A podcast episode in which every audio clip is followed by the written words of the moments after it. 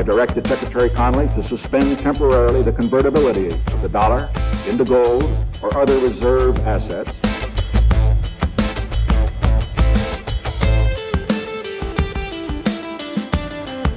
Where's the gold?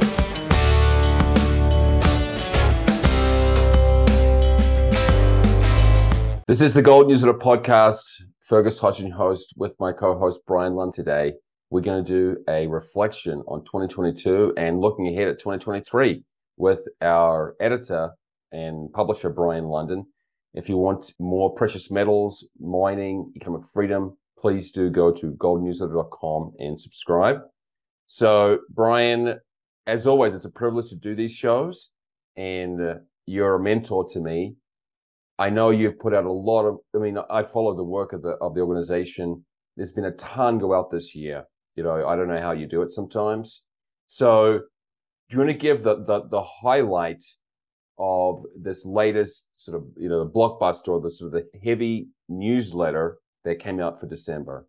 Yeah, thank you, Fergus. It's been a pleasure to be able to produce and host these podcasts. You and your team do an incredible job, and we run the gamut from monetary and economic and libertarian theory through actual practical hands-on implications and implementation of a lot of these theories. And I think it's just a wonderful blend of content for the audience. But yeah, this most recent issue of Gold Newsletter is our traditional year-end issue. Back when we had a print issue, it used to be a double issue, which was about 32 pages long and would include some excerpts from the recent New Orleans Investment Conference.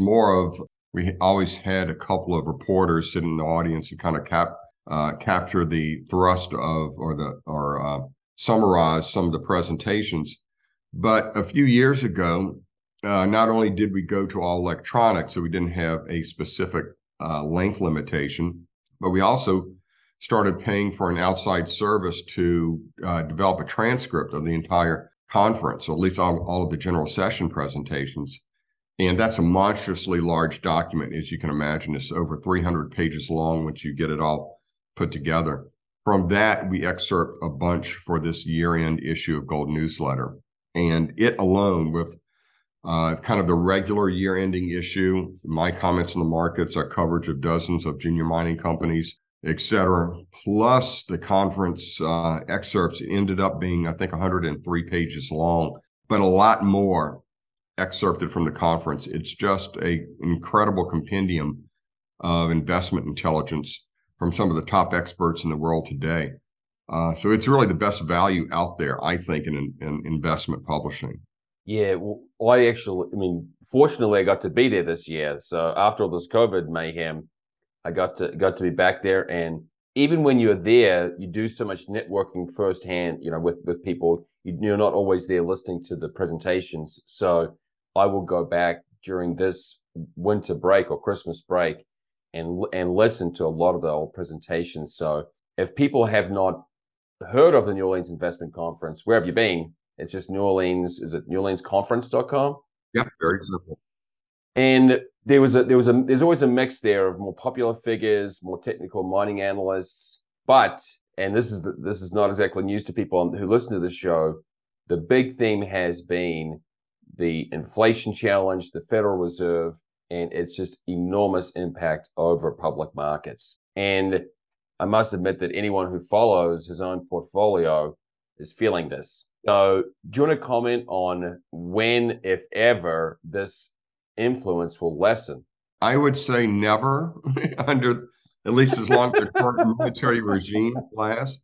One of the things I try to do in my presentation this year is point out or really focus on the big picture. And going back to the early 1980s, when Paul Volcker finally killed off inflation, he raised interest rates into the high teens to kill off inflation. And importantly, had to get it a couple of basis points or a couple points above the rate of inflation to actually do that. And ever since then, though, the markets have been driven by central bank monetary policy. Every time there was a recession or even a potential recession, even though just a hiccup in economic growth, the Federal Reserve reacted with the same policy. They lowered interest rates.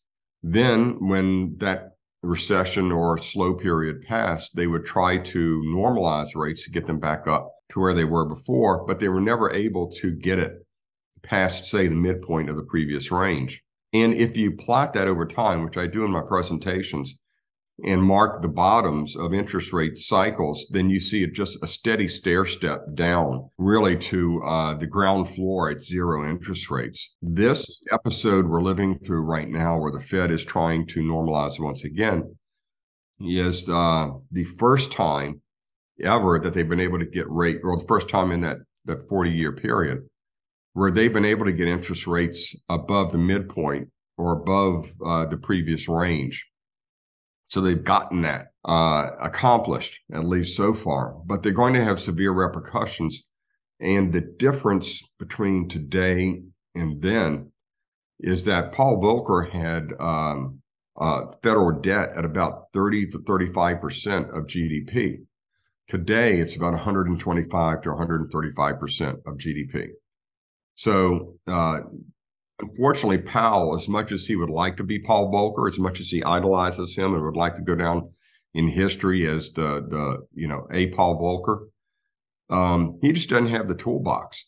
He cannot do that because even at current rate levels, interest rate levels, the debt service costs on the federal debt is soon going to exceed $1 trillion a year. And I just think that's a huge problem. I think it's really a roadblock in the Fed's way. I tend to agree, Brien, that the J. Powell, it's not necessarily his fault. The Federal Reserve over decades has dug itself into a hole. And it's having a very hard time getting out of that hole because we're still far above the targeted or sought after level of inflation. And yet people think it's being hawkish. And I've said, well, if it were hawkish, we'd have positive real rates, but we don't. So it's not really hawkish, but we also have an era where the stock market is, in my view, de facto subsidized by easy money. Would you characterize it that way? Oh, absolutely. And it's not just the stock market, it's the bond market, it's commodities, it's precious metals. Everything is driven by the Wall Street traders' perception. Every market is priced every day on Wall Street and really hourly on Wall Street by the then reigning perception of what Federal Reserve interest rate policy may be. So if the tea leaves suddenly or indicate a more dovish stance, then they buy across the board all asset classes. If the tea leaves indicates a bit more hawkish atmosphere or going forward, then they sell every asset class. So everything, all the correlations have trended toward one. So in the past where you used to be able to, and it was highly recommended, you would have, say, a 60-40, 70-30 portfolio split, bonds, stocks to bonds, and that would vary as you got older, et cetera, et cetera. None of that works anymore. None of that's relevant because everything, all these inverse correlations have blended in coalesced until now they're positively correlated.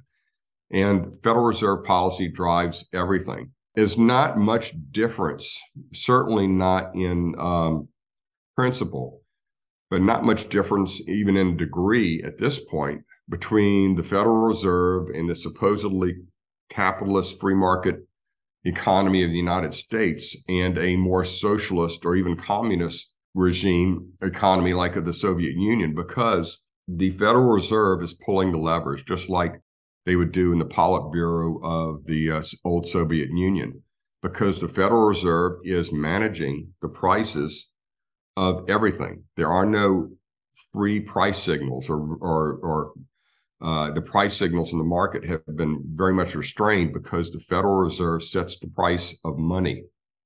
So you don't have the free market operating as it should. The Gold Newsletter is proudly sponsored by Inventa Capital Corporation, a venture capital advisory firm dedicated to the acquisition and development of assets in the natural resource sector. Today, Inventa is one of the premier mining groups with a first-rate portfolio of companies and a world-class team. It breaks my heart because I really love the United States, and I hate to see this, let's say, virus undermining laissez-faire capitalism. And as you note, the betas or correlations are have become closer and closer. I mean, I don't know if there are any assets you can have with negative betas now, except some sort of synthetic items or some sort of options. Okay, now not only have we've been somewhat in the palm of the Federal Reserve, right, riding the Federal Reserve's wave this year, there's been counterintuitively a difficult time for, I wouldn't say difficult, maybe that's too strong, but not a good time for precious metals and mining. Why is that? Do you know, help us read what is going on there? Because there hasn't been a really good time this year for stocks in general or any other asset class other than the dollar, because as the Federal Reserve has gotten ahead of other central banks in interest rate policy, raising rates, then the dollar has strengthened against other trade currencies. So it is the only thing that has really been going up. All of the other asset classes have been going down as the Fed has been tightening, and precious metals have, you know, ridden along that same train, been on board the same one, headed down the hill. Relatively, though, gold is down about 10% on the year or less. It varies. Not much. Yeah, exactly. Not down that much. Yeah, it's really held its own, and about the only thing that has outperformed it has been the dollar index, if you're actually betting on that. Yeah. Now, all of that said, I've been noting in recent weeks that the correlation between gold and stocks has been breaking down a bit and becoming less positive, less correlated, even for a very brief period, even negatively correlated. And that's only happened a couple of times since the Fed began raising rates in March. In those instances, it was times when gold was going down and the stock market was briefly going up. But other than that correlation, that rolling 20-day correlation, has been close to one or a near perfect lockstep. Recently, over the last few weeks, that correlation has dropped significantly, and now for a good reason, in that gold and silver have been rallying while the stock market has been faltering. So I think that perhaps the market may be sniffing out a scenario where in the new year, the Fed is forced to pause, eventually probably pivot and start lowering rates again later in the year. But they're going to do this without truly killing off inflation. So we would have, in that scenario, an environment where you have high inflation, relatively high inflation, not the 8 or 9% we just saw, but maybe 4 or 5%, maybe 6%. So you have relatively high inflation. The Fed is not able to get inflation down to its 2% target. And you have easier money policies from the Fed. So it's in effect the Fed admitting that it was powerless to really kill off inflation. That's an environment, I would argue, that is not bullish for stocks or bonds, because whatever your gains are in those markets, you've got to discount them by the rate of inflation, 4 or 5%, whatever it is at the time. But that environment would be bullish for precious metals.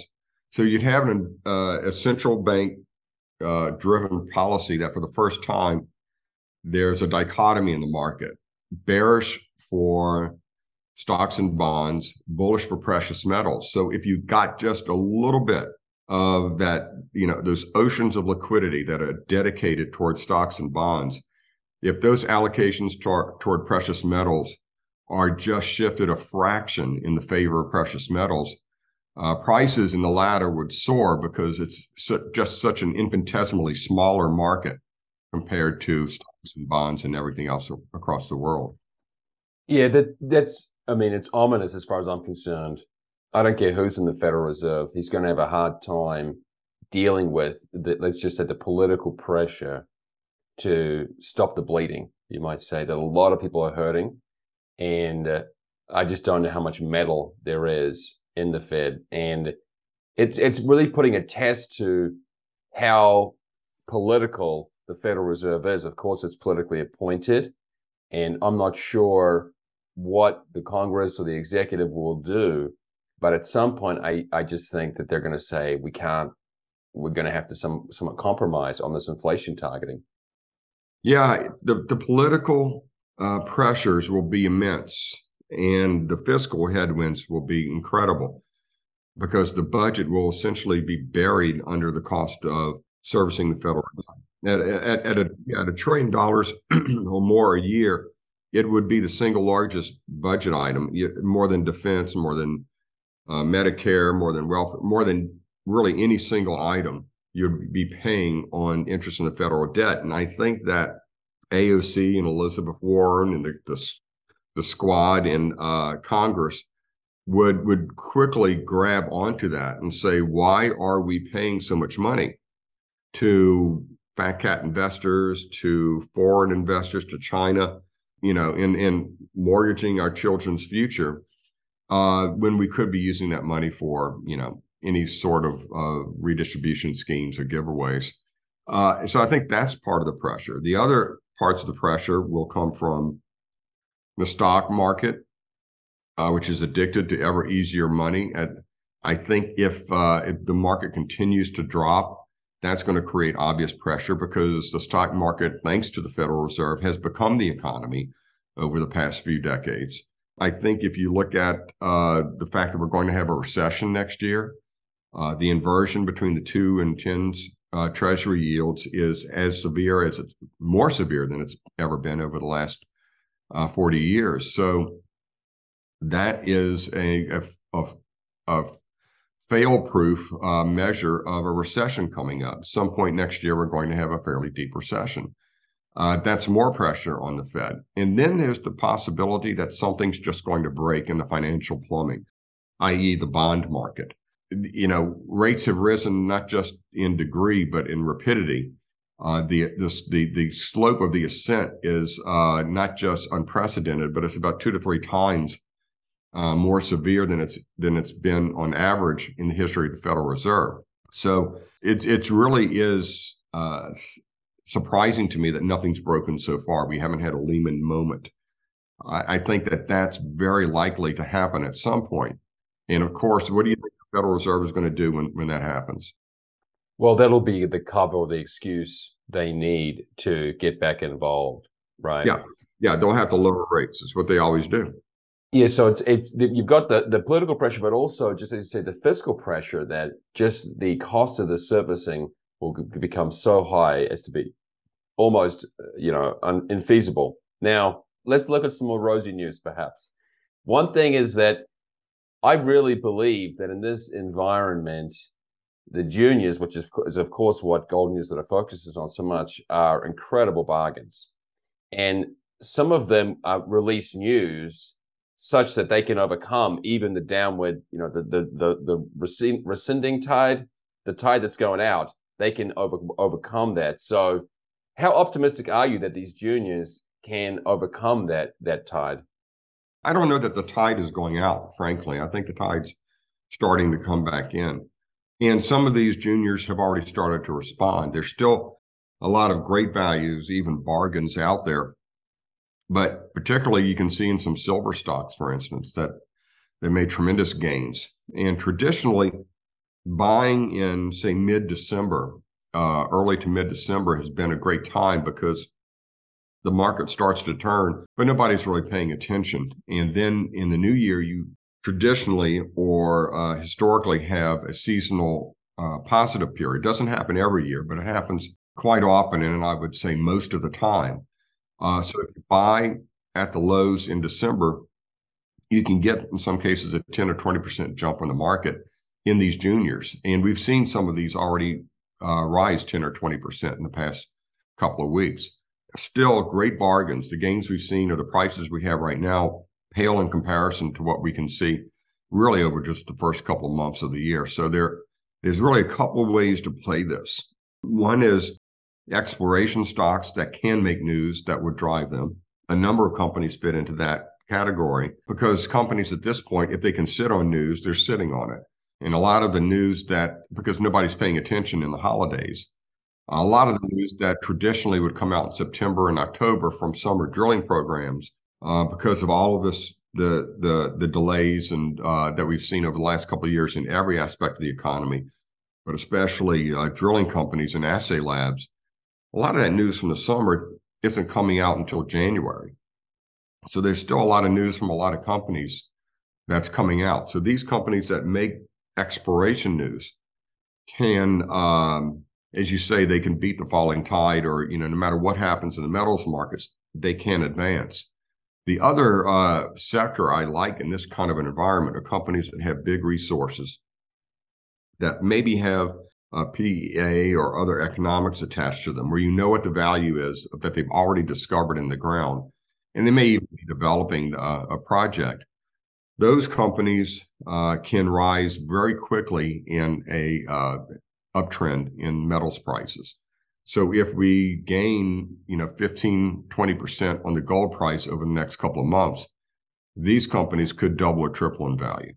What about the prospect of mergers and acquisitions during this time? Should we look at companies that we feel will be targeted? Yeah, well, on the expiration side, you're always looking for a company to a junior to make a discovery that they then sell either the project or themselves to a major at a big gain. So that's really where you look for the upside in M&A. The sad fact of the matter is, over the past couple of years in the M&A area of the metals mining market, a lot of it has been mergers of equals or close to mergers of equals, where, you know, you're only talking a 10 or 15% shift in prices from one or the other.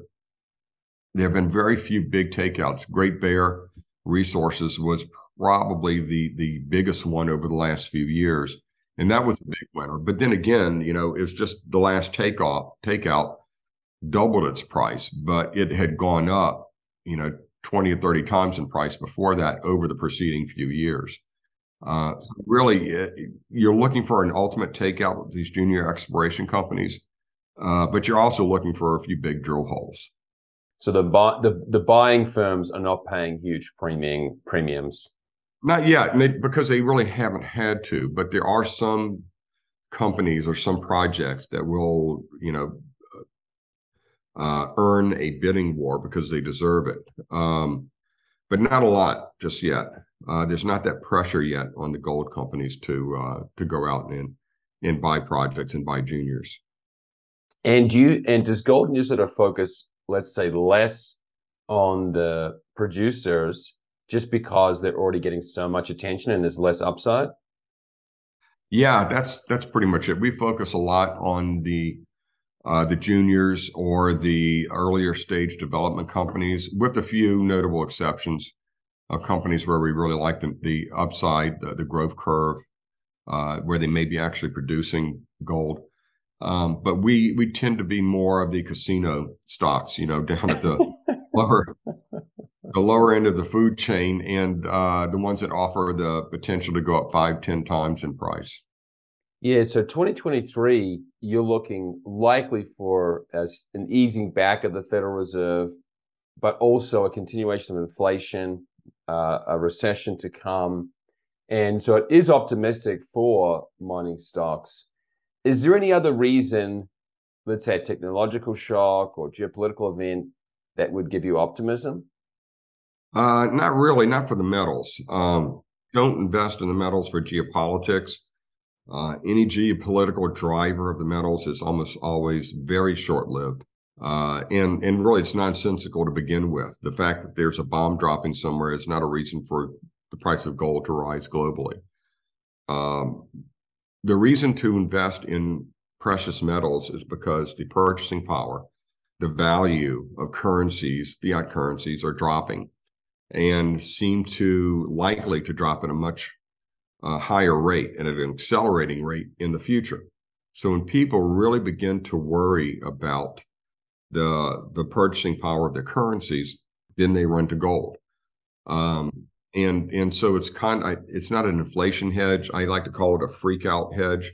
So when people really start to freak out about their currency and what the value of it next, what it's going to be worth next month, what it's going to buy next month or next week, that's when they buy gold. And I think we're entering a period, not just of a few months where that's going to be the case, but a few years where that's going to be the case.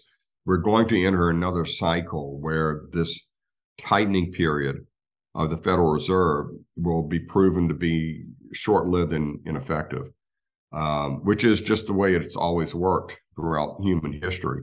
And until and unless fiat currencies are eventually attached to some standard, obviously gold, that restrains that human nature to overspend and create debts and depreciate the currency, then we're going to be stuck in that loop. And we're at one point in the cycle. We're going to be at the next point in the cycle very shortly.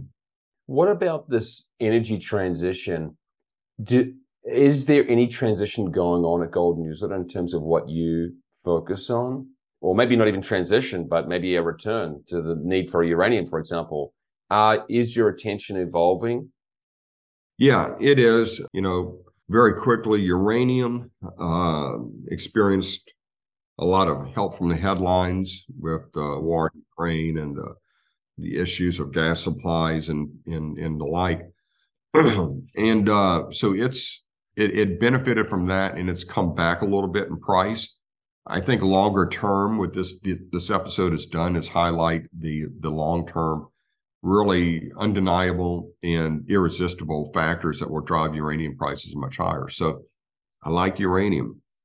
I've always liked copper, almost always liked copper. And I think, we've got a lot of aspects boosting copper in other base metals. When you look at it, the metals across the board, base metals, commodities in general, and precious metals all have somewhat varying, but still very powerful drivers toward higher values. Copper, it's electrification of everything, not just electrification of transportation, but the improvement or the upgrading of the electrical grid for all of the greater power generation that will have to come for to be able to power electric automobiles. Along with that, that's going to involve a lot of other base metals like zinc. And then you have the energy metals like lithium and cobalt that are also going to benefit. So across the board, there are a lot of opportunities there. And in Gold Newsletter, we've always covered those opportunities and always have a few in our portfolio. Right. Okay, folks, we've just had the December issue out. Go to goldnewsletter.com. And we also always have links in the archives or in the show notes at goldnewsletter.com/podcast if you want to get a free edition of the newsletter just to try it out. Otherwise, Brien, any message directed to the subscribers out there beyond what you've said in the newsletter? Well, all of our subscribers and followers really appreciate the support. We work very hard all year long. Your team, my team. Everybody works very hard to produce some of the best product out there in terms of investment intelligence. I would urge people very specifically to look into getting the audio video recordings of the New Orleans conference, because you'll also get the transcript for free with that. And that's extremely valuable. The information presented at this year's event, I think, was not only some of the best, but perhaps the most crucial in terms of timing. Because we have a new year that I think the progress, it's very easy to prognosticate for the coming year in terms of general direction. It's the fine tuning and the timing will always be the trick, as it were. But I think we know that the Federal Reserve is going to have to pause and at some point pivot over the next year. I think we know with high confidence that we're going to have an economic slowdown. That bodes very well for precious metals, tangible assets, etc. And as I mentioned before, we're in the end game of a very long cycle of ongoing currency or purchasing power depreciation, and that will benefit the precious metals. So I think we're going to have really a secular bull market in the metals beginning over the next few years. And I think the next year in particular is going to be a really exciting period for those sectors. So I urge everybody to really get involved now. And again, listen to and read what went on at the New Orleans Investment Conference, because the value there is incredible. Yeah, I agree with that last bit, Brien. So we'll make sure we have a link to the recordings, both below the YouTube or videos out there and in the show notes. So folks, please do go to goldnewsletter.com/podcast or neworleansconference.com for the event details. So Brien, it's always a privilege to work with you. You know, I look up to your years of experience, and I'm glad to learn from you. Thanks, mate.